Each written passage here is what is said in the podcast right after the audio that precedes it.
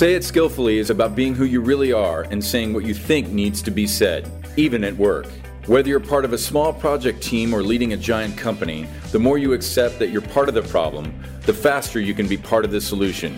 Join Molly Tschang today as together we break the silence and learn how to be happier, healthier, and more productive at work and in life. Hello, Molly here. Welcome to Say It Skillfully, helping you find the words to create shared reality in a way that's true to yourself. A major part of the spirit of the Say It Skillfully podcast is this you can't help someone you don't know. You can't know someone without hearing their story. And you'll never hear their story if you don't ask. And we know it's overcoming our struggles that most define us, though often we don't hear about them.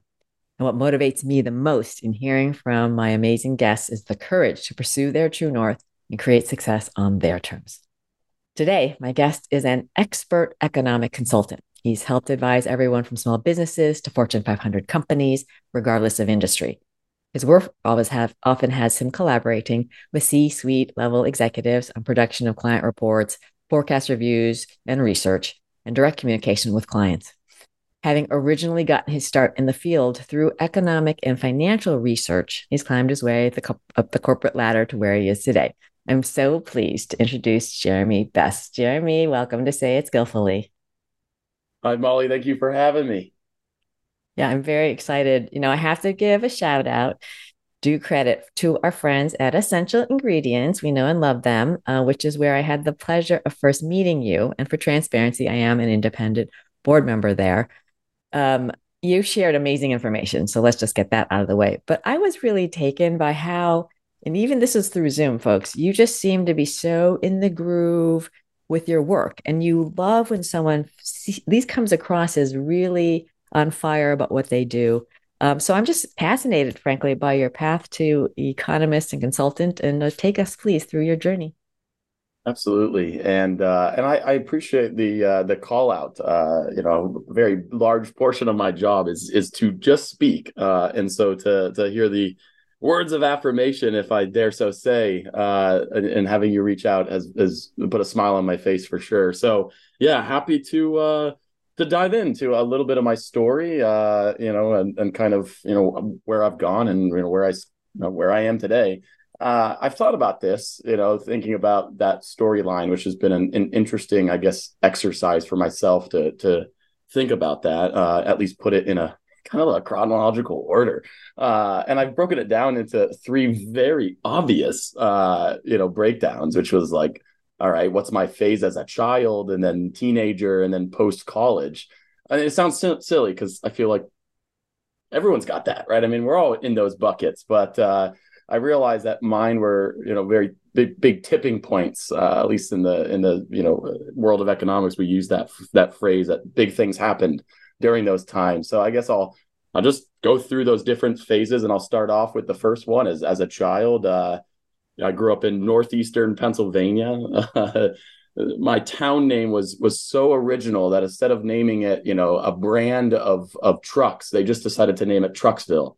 Uh, and I kid you not, that is the actual name in a, in northeastern Pennsylvania of the town I'm, i grew up in. So, grew up in Trucksville, Pennsylvania. You know, it's a, it's it's uh, it's kind of what you'd expect in Northeast, right? There's a lot of hunting going on, a lot of fishing, a lot of outdoor things. I spent a very large portion of my of my childhood camping. Uh, we would basically camp as a family from well, once it got cool, cold or warmer out, I would say, so call it May, uh, basically until end of October, and then it got you know too darn cold to to camp anymore. And when I say we would spend that time camping, I'm kid- I'm not kidding. We would camp all during the week. So when I went to school, I'd have to go back early in the morning, you know, change, shower, and then I'd go to the bus.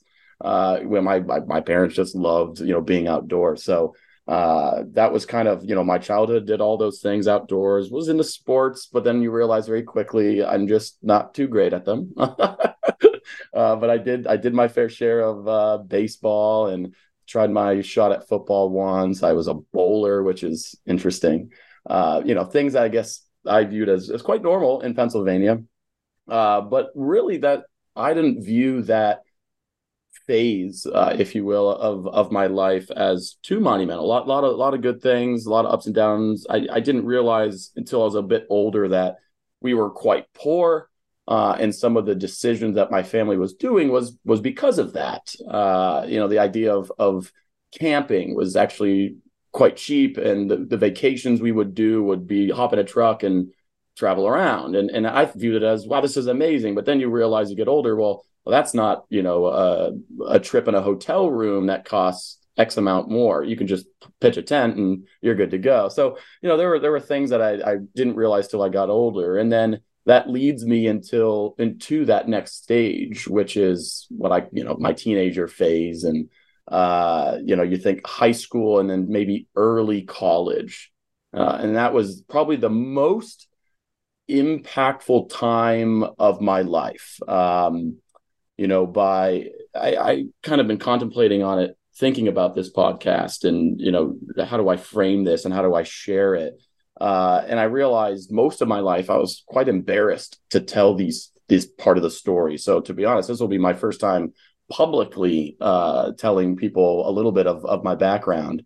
Uh, clearly, very close to my friends, and they, and they all know. But right around you know 15 16 years old where things got a little bit hectic at home uh, you know divorces were at play things like that um, you know i find myself basically in my later teens well i view as i didn't view it as homelessness at the time uh, but by definition it was it was classified as unaccompanied youth which is a which is a form of of homelessness. So I, uh, you know, would find myself driving 30 minutes to crash with my brother and his uh, his girlfriend, now wife, which is amazing. Uh, but I'd crash on their couches. But because you know they live so far away, and I had a job at the grocery store, I, I you know would crash at friends' houses. There were even scenarios where know I'm hanging out with my friends at night and then you know hey listen I, I can't keep crashing on your couch so i would sleep in my car and then wake up in the morning and go to the grocery store and work, right? Um, again, I think at the time I don't I didn't view it as uh, uh, as too strange, even though I I mean it sounds laughable and, and, weird to think about it now, but I just that's what I was doing. Um, and you know, I still technically had options to sleep somewhere, right? I could, in theory, always drive to to crash in my brother's place. Um, but then things changed a bit more uh, where my brother said, "Hey, bud, I'm," uh, we're very close. Uh, my brother Jason and I, five years apart, but still very, very close. And he said, "Hey, man, I'm going to move to Texas. Uh, I want to go to law school, uh, and I have to get this done." And uh, clearly, the answer was absolutely go do that. I was a, I think freshman or junior year of college, but I was only at a community college at the time. So I said, well, okay, you got to do what you got to do, but I don't know where that leaves me. And he said, well, you know, I have a friend whose, you know, parents would probably take you in. Uh, and uh, his name, his friend of, of my brother's name was uh, Indu. And so I reached out to Indu and I said, hey, do you think your mom, who I am now known known as uh, Mrs. Raj, that's her name. Uh, and she said, uh, you know, he said, reach out to her and ask if you can crash uh, in my in my old room. I said, okay, great. So I, I called Mrs. Raj, and, and, I've met her before, right? I was I was at the house and things like that, but uh, without even skipping a beat, she was absolutely, you know, you can, you're more than welcome to stay here. And uh, there was no rent or anything like that. It was simply, hey, when there were, you know, tasks to do, you did them, right? Whatever that may have been, right? Uh, you know, mow the lawn. I worked at the grocery store, so she was constantly, you know, contacting me to bring home certain things or whatever, milk, what have you. Uh, and that's that's the way I paid for rent. But what was interesting at the time is I was not the only person living there who was in the same situation as myself. She was a professor at the same college or the uh, community college that I was at, known as Luzerne County Community College. Uh, so she was a teacher there, and it felt like you know she it was just like her way of giving back, almost picking up these strays almost. So I I came in and there were it was her. Uh, her husband passed a few years earlier, uh, but it was her uh, and two other people from Africa. And and I've kind of butchered the story over time. I, I, I feel bad. I don't really exactly remember where in Africa, but they were both from two separate places and in, in two separate experiences in Africa, which was unique. Uh, and then me, who was just this guy that happened to live in this small town in in Pennsylvania where Mrs. Raj lived.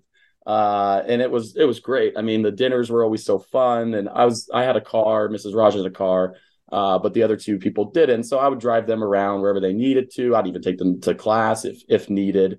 Uh, and then you know, summertime kind of came through, and I told Mrs. Raj, I I don't want to be at LCC anymore. Not that it was bad education. Actually, in hindsight, I should have stayed there for for another year. But I was very adamant about moving on to a four year university. So I uh, I decided to move to Philly to go to Temple University, which is which is something that most people wouldn't even know I went to unless you chatted with me uh you know in detail because i was only there for a year I, I didn't graduate there i stayed there for a year and i realized quickly that that city did not like me. I just I could not find a job. You know, this was uh geez, what is it, 2010. So just, you know, shortly after the, the Great Recession. So I couldn't even get a job, you know, working at, you know, a, a quick service restaurant or anything. So I would drive two hours back to Northeast Pennsylvania just to work some extra cash. But I would do this often, which you start doing the math and you realize, well, okay, I mean, gas was cheaper back then, but you know, you start doing the math and all right, round trip, that's going to cost you 30 bucks, what have you, maybe more. There's a couple dollars in tolls. Uh, so in order to do that, you would, I'd have to really negotiate with the, with the uh, grocery store on packing my hours. Uh, and, and they, they were super cool about it. And, and we did that. So, uh, I spent that year going back and forth, just, uh, you know trying to, to to work up as much cash as as I could because I couldn't do it in um in Philly. So you know, fast forward a bit, it's now the next summer. I'm still living at Mrs. Raj's during the summer. She was totally fine with me living in Philly. It was great. If I worked those extra hours at the grocery store, I would crash there as well. Uh, you know, fine, fine times. Uh, I had a friend who was living in Tampa, Tampa, Florida and she said, uh, "Why don't you come visit me?" I said, "You know, said that's fine." So I flew down there, and if you've never been to Tampa, you'll realize very quickly that it looks like paradise. Uh, you get off that, you get off the plane, uh, you get right on that highway, and it's riddled with all the palm trees and blue skies, and, it, and it's gorgeous. Uh, and I think I was only there for like four days, but when I was there, I met with an administration officer at uh, the University of Tampa, and she said, "Well, here's what I can guarantee you: if you come here, I will guarantee you a transfer scholarship based on your grades at Temple." Uh, and it's not a full ride, but it'll get you it'll get you moving. It'll get you back to where Temple costs, you know, because this was University of Tampa's private, so it's a bit more. Uh, and I will guarantee you a job on campus. And I said, well, okay, sold. So I, you know, told Mrs. Raj that I plan on moving, which I took my two door car, which had more rust on it than paint. Uh, and I drove it down to the University of Tampa. As I'll never forget. As a matter of fact, I put it in park right outside my dorm, and I blew my CV axles, which are these little bars, right, that hold your wheels on. And, and I was just like, well, I don't know if that's the most welcoming sign of a city, but uh, I just I just made it here. So uh, I did, and, I stayed there for for two years. I didn't anticipate living in Tampa that long. I figured I'd graduate, finish up my my degree, and and maybe move back to, to Pennsylvania. I don't know. I didn't view myself even maybe as I'll go so far to say as worthy uh, of living in in such a beautiful place. But fast forward, I've been here now 13 years, I think, uh, and I really, to be honest, I don't really have intentions of leaving uh, I quite love this place. Uh, and and unlike Philly, not to pick on Philly, but I think it loves me back.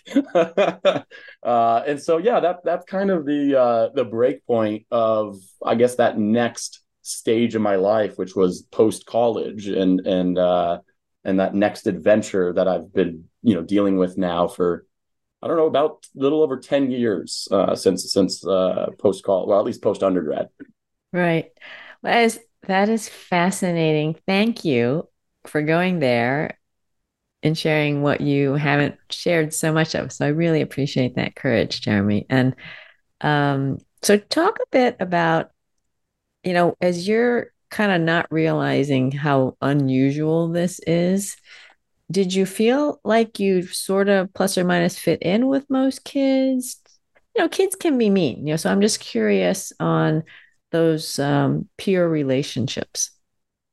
Yeah, I uh, I have actually been quite blessed uh, with being able to communicate with most. Uh, I guess assuming I, I want to, not everyone you know you you want to chat with, but generally, right? I, I like to communicate with people. I like to be you know authentic with people. They they tend to reciprocate back, right? Um, I think that's that's something I've learned. Maybe maybe it came natural at first, but now I really leverage that. If you know people mimic and, and mirror, and if you can show that authenticity and, and, caring and ask questions and people talk to you, uh, you can get a lot out of it. So I've generally, you know, I, have you know, I think I felt like I belonged. I, I remember looking at, uh, I only have a few photos of me as a kid, but every one of them I look now and I go, boy, you were, a, you were a weird looking dude. I mean, you were wearing, uh, you know, girl jeans. Uh, you know, I, at one point I dyed my hair black with blue tips and yet I'm hanging out with you know you know one of my buddies was you know a guy that played football and at the at the time right you think about high school dynamics that's that's an odd thing uh, but no I, I I that's just the way I was I tried to you know befriend as as many people and I think that that has carried over uh, a lot into my adult life as well trying to build connections and to be honest maybe even compensate the family side that I might miss uh, with who I deem as family, which tends to be, you know, friends that you you build along the ways. Yeah. How has your parents' uh, relationship with you? How is that? Are you in connection? Did you talk about, you know, those are can be really tough times for kids.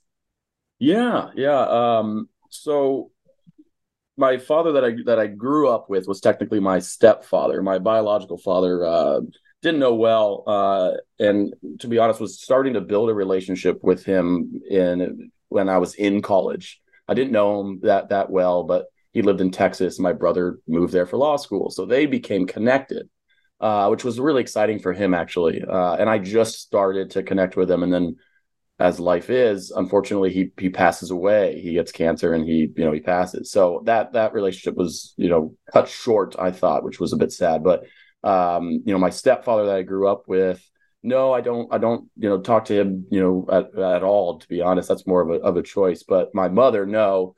Uh, unfortunately, I have to make those decisions sometimes just to to cut ties and, and relationships. So I've I chose that uh, about 14, 15 years ago. Is now that it's been. Yeah, yeah. Do you have other sense of family, Jason, and you still super close? Yeah, so I mean, my brother's my rock, and I and I I think I am his too. Uh, we talk he he lives in right outside of Memphis, Tennessee, and I live in Tampa, so we're quite far uh, in distance. But that never stops us from talking a lot. We talk multiple times a week. Uh, he's he's lucky he's in Germany right now on work, and I said, man, I would love to go gone with you. The best brothers in in Germany would probably be a fun fun weekend. But uh, yeah, we talk often. We're very very close. Um, I was close with my grandparents enough. Um, obviously, with the my childhood upbringing, I made really bad decisions on pulling myself from a lot of people in that I was related to, even though it wasn't their fault. I just chose to do that and definitely regretful of that. Uh, but then they passed away. My grandmother passed away this year. My grandfather passed away a couple years ago. And then that left my aunt, which is my mom's sister. And, and I, I, I we, we talk, I don't say often, but, but, but, uh, you know, as, as much as we can, uh, specifically, uh, she my family my mother's side is jewish so we always make sure that we talk around the high holidays and things and and, and make sure we're at least you know up to speed on that. So uh, and that's really it. I mean my family uh, was small to begin with and then it, it got smaller over the years some by choice some not and now it's uh it, it leaves very few of us but my luckily and fortunately my brother uh, and i are are very very close so yeah, that's great. You have a real lightness and brightness to you. So you're driving four hours, you know, each trip to go back to find some work. Did you ever feel sorry for yourself? Um, no. Uh, I mean, it would be foolish to say there weren't times that I was angry. Um, for sure. I think uh, I think it's natural, especially as a kid. And I always have to remind myself that that I was a kid, uh, put in in in a in tough a, a tough position. Uh, so I don't, I, you know, I never really felt sorry for myself necessarily. but definitely mad. Like, why was I in this situation? And and not to stereotype college, but if you can afford college, you tend to be in a better position in life, anyways. And so I was always surrounded by by people that maybe didn't have the same experiences. Uh, it's not until I got older that I realized, wow, we share. There's a lot of people out there that share a lot of the the same experiences. Uh, not to name drop, but there's a I'm gonna. there's a uh, there's an artist, a musician named Michael Franti, and uh, he has a documentary called "I Know I'm Not Alone." Right, and it's a great mo- documentary. I, I, won't go into the details of it, but I always took it as what does that mean for me, and I realized I know I'm not alone. I, I there there's many people that experience homelessness. Uh, I was just looking it up just last night, saying, well, how many people have experienced that? And it's a very high percent, double digits that people have experienced that once in their life. So I mean, you know, uh, if one out, you know one out of ten people or more that you bump into have experienced that, it's hard for me to say it's so unique. But at the time, boy, was I upset by it. Uh, people are going out and doing all these things. Don't be wrong, I had fun in college, right? I, you know, did did my thing, but I didn't have the finances to go out. I didn't have the finances to make a mistake, which put a lot of pressure on me. It still does. Um, not having a a cushion or a safety net, as some would call it, uh, is motivating, but agitating as well because it's always lingering there. I mean, it, you know, I felt like I, as a as a kid, wasn't able to think like a kid, even though I wanted to. But if I made a bad mistake, what happens, right? So um, I've almost some people, you know, look at at the way I do things now. I I travel. I, I, you know, every weekend there's something going on, concerts, social events, sporting events. Everyone's like, why do you go to all these things? And I said, well, one, fear of missing out hurts. It's a painful disease. Uh, and two, I think I'm just catching up, right? I feel, I feel like that's what's happening. Uh, you know, comparing to what folks may have done for 20 years. I didn't do any of that. So I feel like that's what's going on now. Yeah, that's a lot of awareness.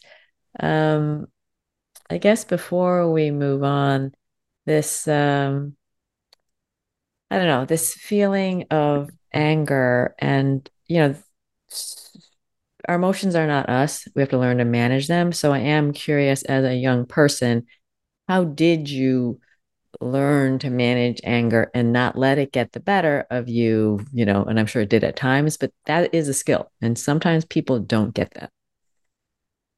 Yeah. Um Boy, lacking on that one. If I if I was to guess, uh, I think I was just busy. Um, and uh, don't be wrong, I I remember a time in Philly where I felt what I would call depression, although you know I didn't didn't get it diagnosed, didn't talk to anyone about it. Right, I just was sleeping all the time. I couldn't get up. I uh, go to class, take naps all the time, and okay, college student take naps, but I mean I was sleeping a lot.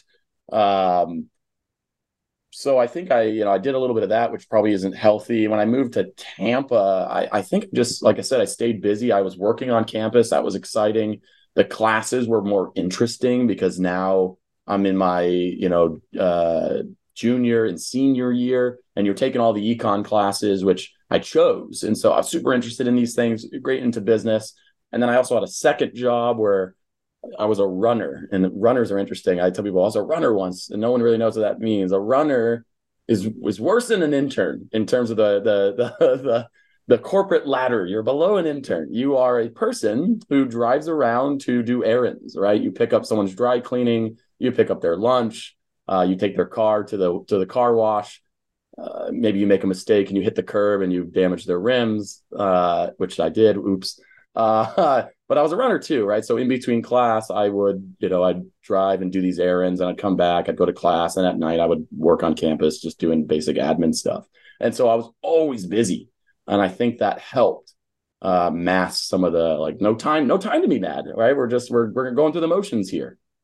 Yeah, I gotcha. I gotcha.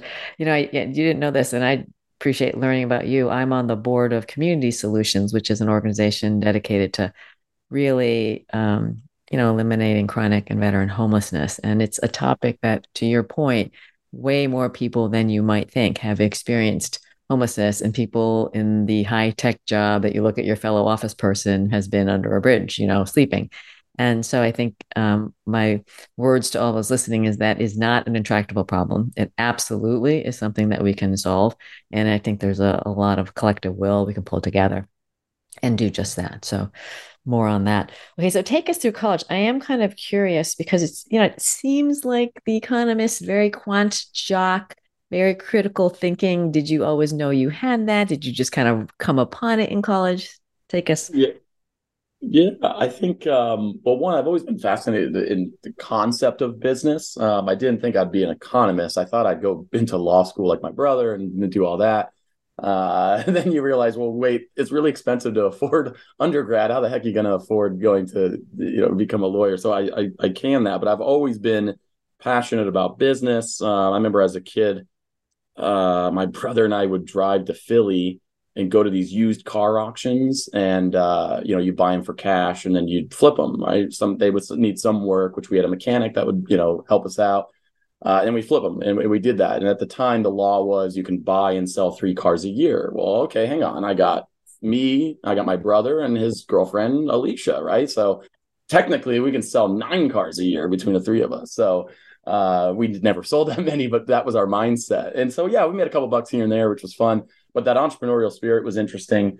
Uh, and then fast forward when i went to university of tampa they asked what do you what's your degree? What do you want to transfer in as? And i i was a business admin i believe at at temple in philly. And then they said okay we have that. Um, you have to take an extra language. I said okay great. And they told me how many classes it would be. But the downside is that would have meant i had to do an extra semester of based off credits and they cap you at how many you can take a semester and it, so i said well i can't do that because i cannot afford another semester of school sorry uh, and they said, well, okay, we have these other programs that would be slightly less. So I said, great, economics. And I remember you know, they said, they said, that's a very hard degree, right? And you didn't take the econ classes at UT, you took them elsewhere. So there might be a gap in expectations and things. I said, that's fine. Let's, let's do that. Uh, little did they know I was, uh, I was into economics even in high school. I was actually part of an economics debate club. It was not really a debate. It was like you get a test as a group and then you would you know answer the test and they were supply and demand questions very nerdy things um, so yes i mean I, have always been involved in the analytics side of things so i major in economics and I, I, I crush it right i school school was it wasn't easy but but i nailed it got it done uh, you know as, as best as i possibly could and when you graduate in economics there's what you're told an economist does, and then there's what you think you're going to get involved in. A lot of people think an economist is someone that works for the government, does all these things. I didn't really want to do that. Um, the what the one thing I'm told is well, finance. And so I said, yeah, okay, I'm going to look into finance. But unfortunately, if you want to make real big money quickly as a as a young, what am I, 21 at the time? Uh, you have to move to New York or a big city hub, and you're going to work like crazy 80 hours a week. And and I that wasn't really my scene, but I was able to get a job at a local wealth management company and it was great. I mean, I was there for a few years. I started off as an intern. I worked my way up to like an analyst type of level. Um, they got me Series uh, 65 license. It was all these things, it was great opportunities, but mainly it taught me to think more analytically, to problem solve, right? Looking at at equities and understanding which ones to invest, which ones to sell, building portfolios, started talking to clients a little bit, not alone, but w- with the financial advisor to back up the story on what to invest.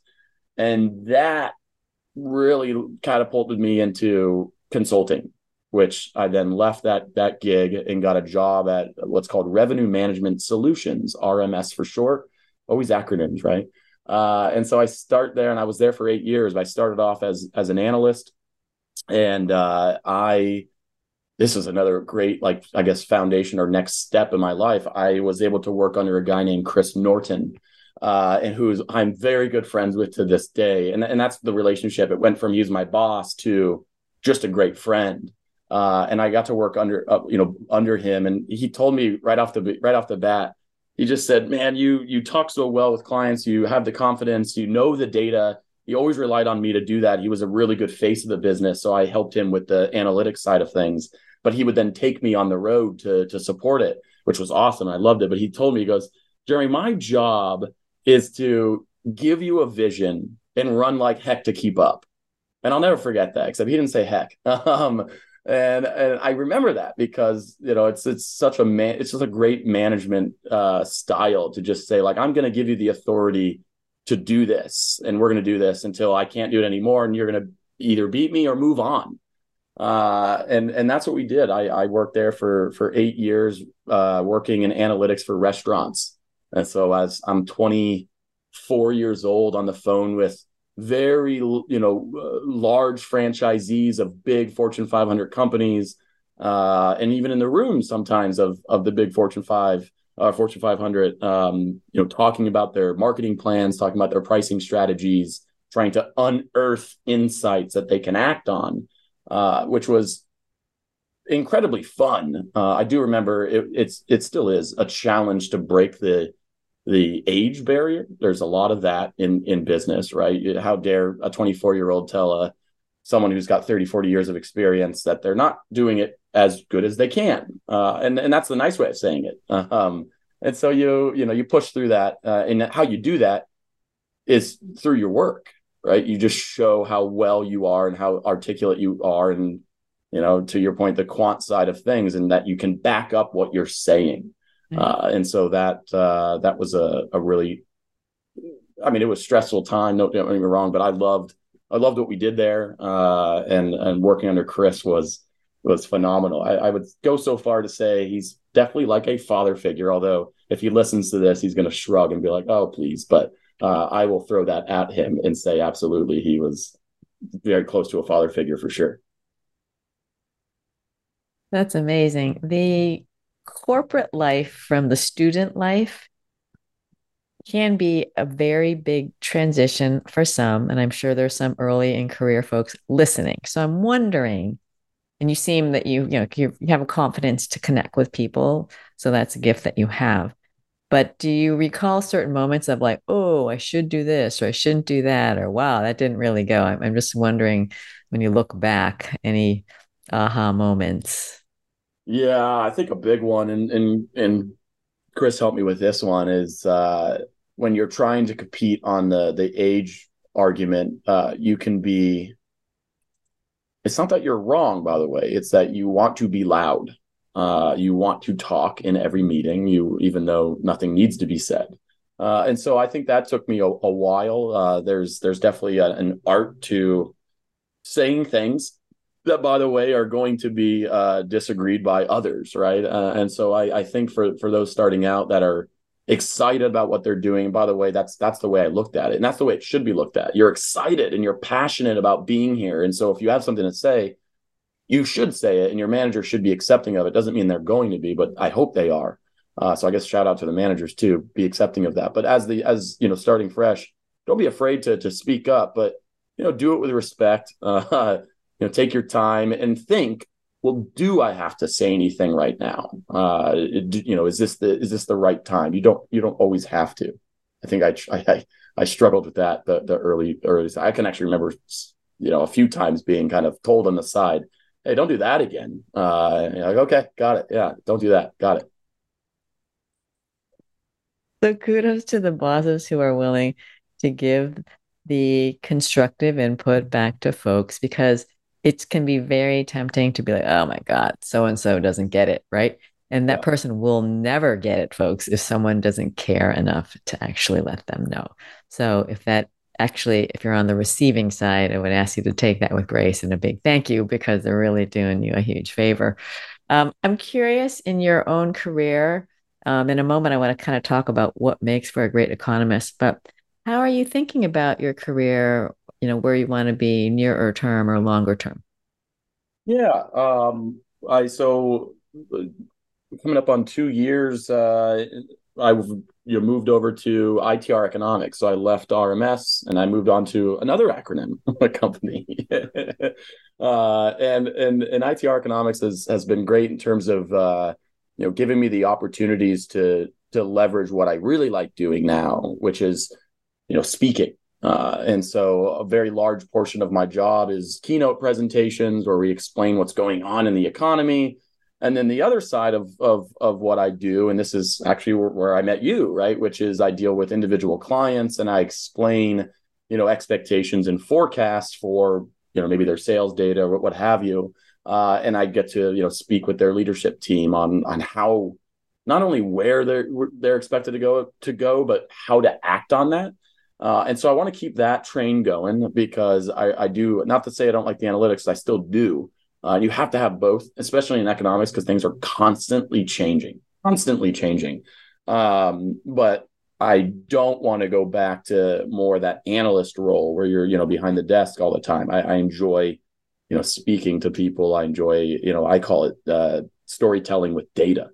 Uh, and there's a great book on it. But yeah, that's uh, that's that's kind of what I do is I build this story, and it's it's it sounds simple, right? You just take a couple charts and slides, but one thing I think ITR and, and myself are good at, which is why I think we married up pretty well right now, is well, it's economics and it can put people to sleep. But we get compliments all the time on, you know, how engaging we make it and yeah, we we throw in as, as many clever jokes as we as we can, uh, and then and I and I, I say clever jokes as we can because I'm sure half mine flop, but I try my best.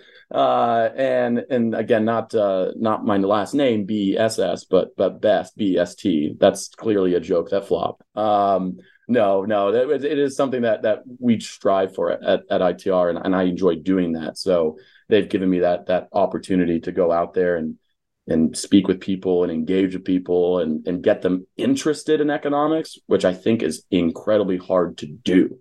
Uh, a lot of people, you know, economics is so hard to understand. And, and I disagree. I think once you drill it down, we are making decisions that we talk about in economics every day. I mean, you make a decision to buy a cup of coffee at one place over another because of an idea of economics. Uh, so you know we just have to explain it to someone uh, at least to what they are interested in uh, and so that's what we try to do.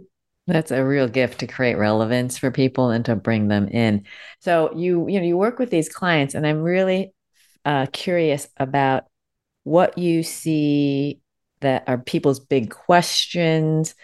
Perhaps things that you might think are so obvious that other people seem to struggle comprehending. I'm just wondering, you know, what you see in what's going on for some of the clients you deal with.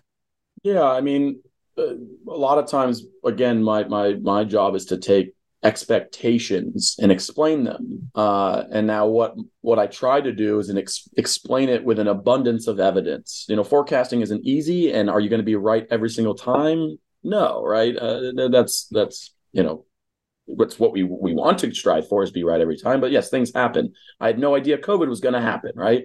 Were we expecting a down soft you know downturn softening during that time? Sure. But boy, at that level, no, right? But I'm trying to build an abundance of evidence, and I find it interesting when you build that evidence um, and you talk about what you should be doing during that time to hear people counter it with things that I think could get them into trouble. A great example of it is not necessarily what we're dealing with now in this more slowing economy, uh, but more what we were dealing with, let's say in 2022, where things are really ramping up and we're just we're we're just full cylinders. The growth in the economy is huge. Companies are just bringing in you know money and it's great. Although there's challenges, you know, in 2022, I get it. But at the time, you you grew your business, or most folks grew their business at a really high rate you assume that that's going to last forever. Uh, and if you explain to folks, here's the abundance of evidence to support why this is slowing, they counter it with all these, you know, big growth ideas. And you say, well, I, I don't see how that's going to happen uh, because of X, Y, Z. And you get a little pushback. And I think, you know, that can be a challenge. Uh, so, you know, understanding where you're going and believing in that is step one. Step two is making sure you're making the proper business decisions with that expectation, right? Uh, and I, I, think that's that's a challenge that I'll continue to have, and that's kind of the fun of it, right? Is and and that's why you build a relationship with clients. You you know when you even when you're doing keynote presentations, I'm only up there for an hour, but I'm going to try to really bring out that um, you know the the human in my presentation so that people start to trust the, the conversation and they go, okay, now I'm left with what to do that's awesome. So, for the folks who might be contemplating either a new career or a switch of careers, if you step back, what do you think makes for a success in your field um, as an economist, but also as the storyteller? I was just speaking with a with a person yesterday. I got off stage and she she said, "Would you mind if my son uh, messaged you on LinkedIn?" And I said, "Absolutely, you know, it's fine." And she said, "Well, my son's trying to go to school. He's thinking about economics." And I told her, I said, "That's awesome. I think economics is a um, is a great field to get into. I'll, clearly, I'm I'm biased on it. There was a recent publication that shows, um, you know, over time, classic economist explaining charts here, but over time." Uh, what your income is after graduation. And what's really fascinating is it, it takes a few years to, to make more money in economics because it requires a high level of expertise and, and skill in that, but then it ramps up. And so I was showing her that, and it was just funny. I happened to have it on my phone. I said, "Look at this! You should send this to your son." Uh, and so just to incentivize him. But then I said, "But by the way, what I think would make him successful when he exits college is really start to learn the technical side of economics, right? The coding, the analytics. Uh, it, it benefited me. I mean, I don't know all of those languages, but I started to, you know, heavy SQL writing, which is a database management tool, being able to actually deal with the data quickly and not have someone else do it. Uh, I started playing with R, which was like a statistical tool, all programmable. You have to, I mean, I didn't, there were no classes, right? I, I just kind of learned by talking to people, Googling, YouTubes, etc. I told her, I said, you should make force that if he's really interested in in, in economics. Clearly, technology is not going anywhere, uh, so leverage that. The speaking side, I've always struggled uh, with that because I don't know if it's. I think you can teach someone how to speak uh, in front of a group. I, I, do. I think you can speak, you can train them on when to pause, when to do things, especially if it's a presentation you've done a million times. But the confidence, the the the you know feeling comfortable, I think is another one is huge. Uh, I enjoy. I get nervous before I go on a keynote but I explain to people that it's not nervous, it's it crippling. It's actually excitement, but that's just how I define it as nervous. And the day that that goes away is the day I need to move on to another job because I live, I, I get, you know, I, I, I'm just so excited by that. Uh, taking a phrase from a friend, a friend of mine, it's, it's, I fills my cup. Right. And, and, and that's what I like. I don't know how you teach that. I get ex- experience helps, right? Being comfortable that you know it, that, you know, you won't get you know caught with your pants down to sit you know to, to you know to to point out that way. But beyond that i don't i don't know. And so i would say if you if you think you're confident in, in public speaking know that there's a lot of value in it. And i did not know how much value was in it until the last few years. There's a lot of value in in speaking in front of people because there's a lot of people that do not want to do it. Uh, and if you can marry that with a technical skill like understanding you know economics or, or finance or analytics boy yeah you're you're going to slingshot. That that story of it takes a few years to make more money in economics you'll blow right through that. Uh, and i think if you can marry those things up.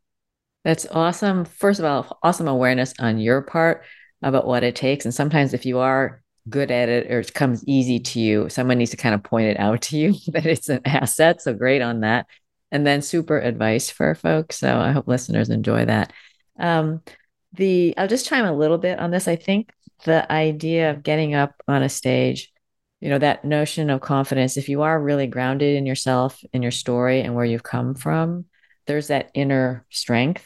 And no one really gives that to you. You give yourself permission to own your story, which clearly you do. So hats off to you, Jeremy. I mean, that's a very big deal. I think the other piece of it is a sense of the intention and the value and the service to others. And I can tell you feel very strongly that what you're sharing can really be helpful to people and you really want them to use it in a positive way. And that those two pieces are super, super powerful, right? So whether you are exactly perfectly you know on your articulation and your execution of a presentation you know that's one thing. But when you come from it with such a way to serve people i think that that really uh, takes the cake. And this is probably a good time to get to our say it skillfully part of the show. So jeremy i'm thinking there must be a challenging situation or conversation on your mind whether it's now or something in the past. Yeah, I um so I, I do a little mentoring, which um you know, as as always, you know, someone like Chris Norton, for example, was the guy that nudged me into that. He was also the guy that nudged me into getting my master's. So yes, good good guy. And he said, you know, hey, let's want to get into mentoring. And I said, okay, I'll give that a go. Um, I find it a little uncomfortable at times because, I mean, I'm you know not too much older than than you know the people I would be in theory mentoring. Uh, but what's I think a challenging time right now, and this is economics, right? I think there's a slowdown in the economy. Companies are starting to be impacted. There's a lot of layoff conversations, uh, and so you know, it was brought to my attention from you know my mentee saying, "Hey, what should I do?" and I I quite frankly just told him I don't know. I said, well, "Let's let's talk about the problem. Let's talk about what's going on." Obviously it's not that he's laid off yet, but he's seeing, you know, he's kind of thinking it might be him or, or, you know, is this the right place to stay or, you know, things like that. And, um, you know, I think where he's at is, is a great opportunity for him. So I've been talking that out. And the way I've been trying to relate it is my brother and I do this, you know, with, with our everyday, you know, life challenges. We just vent and talk it out. And sometimes sometimes you just agree right off the bat. I probably this is probably good for relationships in general. You just agree off the bat. Is this going to be a point where you want me to make recommendations, or is this a point where you just want to get this off your chest? And sometimes knowing that, I think it think helps. I probably should have done that with him on his recent talk or conversation with me, uh, but it's been challenging. I don't I don't know how to let him know. I don't have all of the business experience that I think he might be looking for from a mentor. Yeah, I appreciate you bringing this up. And obviously, there's no pat answer. I think the idea of helping people get it out into the open so that they can process it is a huge role for mentoring. And I so I would say for you, and I appreciate you kind of feeling like, God, I really want to do more, help more, but realizing that listening and helping that person just get it off their chest is a real service. And so realize that there's value there. Right. And I love how you um, were clear just now about the intention. Hey, I'm here to help you any way I can. You tell me. You want me to think about answers? You want me to listen to you? So help them. Because lots of times people don't actually know. And so you're just giving them space to be like, yeah, you're right. I don't even know what I don't know or what I want. Right. And so you give them a chance to just be real. I think, you know, having folks say, Hey, what's really going on? Like, what's making you nervous? Like, why are we even having this? Well, what? Just what? And if you just kind of help unpack the whys in a non judging way, more likely than not, they solve it. I would say for most folks, when they come for, to me with decision types of things, I'm like, I'm all about managing the downside. So if I'm upfront about how bad it could be, and I can mitigate that so that it's not that bad, I don't have a downside. So folks have often said, Oh, you do such risky things. I'm like, maybe it looks like that to you, but in my little way of thinking it, I feel like I've de risked it. So hopefully yeah. that's helpful. No, it is. It is. Yeah. Um, you know, you've gone through a lot. I am um, curious about two things. One is in your professional career, any moments of real mental stress or self doubt? Can I really do this? Or did you kind of always feel like somehow I'll find a way?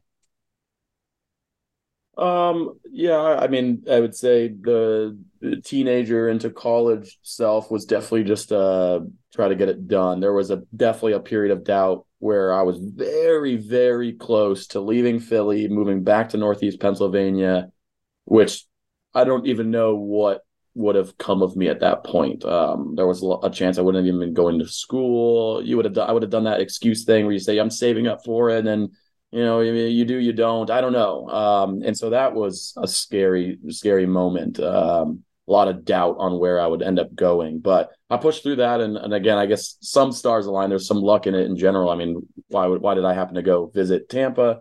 You know how did i get to meet someone? I don't know right? All these things kind of worked out but uh, after that i would say you know i just pushed i worked hard. My a buddy of mine i work with now actually uh, Pat Loose. Uh, we always make jokes. Everyone always says, you know, work smarter, not harder. And we always make jokes that no, we just worked really, really hard. I mean, we just, you know, we, we came from that, we came from that background. Uh, and so we still kind of do that. And I, and I, I say it somewhat jokingly, but that's what I did. Um, I felt confident if I just kept going that it'll slowly figure itself out, which it kind of did. Yeah. I think that's really, really sage advice. Um, what is pressure to you now as an adult, if if you feel any, right? What's fresher? Help me out here. What do we what do we mean? When do you feel like it's a real pressured situation? Oh, pressure. Got it. Um, you know, I, I think it's funny as I get older and you start doing things, you know, things get harder. And what I mean by that is, all right, you start getting more money, you start making investments, right? And those are stressful. You start making more money, you buy rentals. And my brother and I did that a few years ago. Uh, and it starts to come when things are when things are great, right? All right, great. I don't even need to look at it. But when things are bad, like right now, I mean, things are slowing down, right? You start to feel it on multiple sides. Uh, and I, I, I think that just naturally happens when you think about finances, and it might even happen more for me because maybe I'm more sensitive to the idea of finances than maybe I should be, uh, and that can hinder some of my ways of thinking, or at least I've been told. um, and so, you know, I, I feel most pressured when it comes down to not hitting certain financial goals. Yeah. How is your relationship with money changed? You know, at a point there wasn't a lot of it. You know, I'm just yeah. curious how you think about money. Boy, it went from uh, not having a lot of it, which means you can't spend it, to having a little bit of it but not spending it. Uh, and then finally, you know, you, you realize, well, hang on, you only live once here, bud. You can't really take it with you. Uh, I don't have, you know, kids or anything like that. So what are you doing? Right? And and that made me fall in love with things like travel. Uh, I travel. I usually try to do one big trip a year. This year was uh, Vietnam and Cambodia with my buddy Pat, uh, and we did that. Uh, and so you know we work together and still travel together, which is which is great. We've been to India together, so I have transitioned to still. I'm I'm very frugal. Uh, you know, I have very strict savings goals for sure. But I absolutely, you know, want to enjoy certain things. Will I find ways to do it at a cheaper rate? Yeah. Well, does it mean I'm sitting on a plane for 36 hours as opposed to 20? Yeah, probably, but I'm willing to do that because it saved me a couple hundred dollars. I don't know why I do that, but at least I'm doing it. At least I'm still enjoying uh, what life has to offer, and and that's kind of the mentality that I'm at now. Uh, I love it. I love it. Okay, so let's take it for a wrap. Of all the many things that you've accomplished already, Jeremy, is there a particular most proud accomplishment to date? Yes. Um, again, talking about financial goals, I remember I said I I will find a way to get a rental house before I buy my own house. Mm-hmm. And the idea there was I've seen so many people that you know buy houses and they get bogged down by it, and then you know that all their money goes into that, good or bad, you know, lovely. Uh, but I think for me, I, I I wanted investments, so I you know went in with my brother and, and, and his wife on one house and then we went in on a second one, and then I got my my condo. Uh, and obviously, those weren't right back to back, you know, that type of thing. But it took time. But I think being able to be very, you know, strict on that was was tough. Could I have bought a house earlier? Yes, you know, and some of the some of the rentals that we have, I think, are nicer than where I lived, uh, and that's fine, right? I think that um, was just being, you know, uh, you know, just stuck to the goal helped out. And so looking back on it, I think that was a really good move. Nice. And um, you've shared a lot. So I'm curious, as listening to yourself, is there a top takeaway for you about just kind of hearing yourself go through your journey? Well, listen, I I'll actually I thought about it when I was putting together my thoughts last night. It just in timeline I'll start off by just saying thank you for the for the opportunity. I think it was uh, a really good experience, or, or maybe uh, exercise is the better word I'll use to just think about your life a bit. Not you know self aware is, is one thing, but kind of thinking back to the troubling times, putting in order, why did these things happen? I thought was uh, incredibly useful. Uh, it's put a smile on my face. Uh, as I mentioned, I, I do presentations a lot. I actually was way more nervous doing this, which is talking about my life than I was talking about economics. But again, I think it was because it's fun and I'm excited by it, and so I've enjoyed it. And I think the one thing that uh, I actually wrote down when you were when you were talking was, you know, feeling maybe why I'm confident on stage because I've gone through what I've gone through, and that's you know valuable. And I I, think there's something to that that I might want to un- unpack a little bit later. I think you nailed it, and it's clear it comes through. I am so proud of you for all you've done. I'm grateful to you for being willing to share and model for listeners. I often say, you know, if, if I asked you out there in the universe to share your story, what would you share? You know, and so I think Jeremy, you you showed us what um, what that can be like, and I just want to appreciate you for being part of the solution in life. You know, you're really uh, being open with your own journey and all that you've learned, the ups and your downs. Uh, you're helping all to be safe, seen, and heard, and our true and very best selves, my friend. And uh, it's not that you need it, but if I can be tiny bit helpful to you in any way at all, you know how to reach me. So uh, I wish you well, and you take good care. Thank you, Molly. Okay, folks, that was amazing. Uh, my thought for the week comes from Jeremy. Just work really really hard. Keep going. And my appreciation to the behind the scenes rock stars who make this show possible, the amazing crew at Voice America, the diligent Eric Patton, the driving force for all the Say It Skillfully website and social media. And that is a wrap, folks. Thank you for tuning in. Please be part of the solution and kindly share this show. Amplify Jeremy's voice. Reflect on your own top takeaways. And no, I'm cheering for you to be who you are and say what needs to be said so that you and those around you have a shared reality, essential to make the best decisions, execute with speed, and achieve outstanding outcomes at work and in life. Homelessness is solvable. Communities are proving it. And it begins by understanding that we can't keep doing the same thing and expect a different result. The US spends billions each year responding, but it's clear more resources alone aren't enough to solve this complex problem. Community Solutions is a nonprofit working alongside 105 U.S. communities, proving it is possible to make homelessness rare and brief, starting with veteran and chronic homelessness.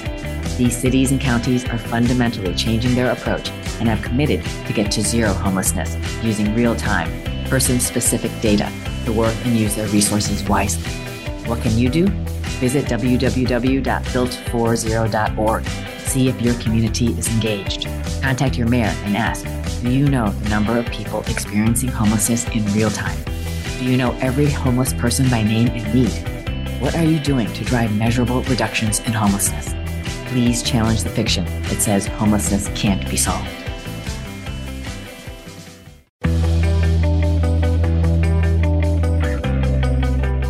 Thanks for listening to Say It Skillfully with host Molly Tschang.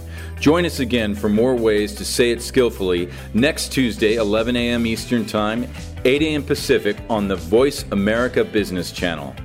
Follow Molly on LinkedIn and Twitter. Check out sayitskillfully.com and sign up so you don't miss her latest 90 second video.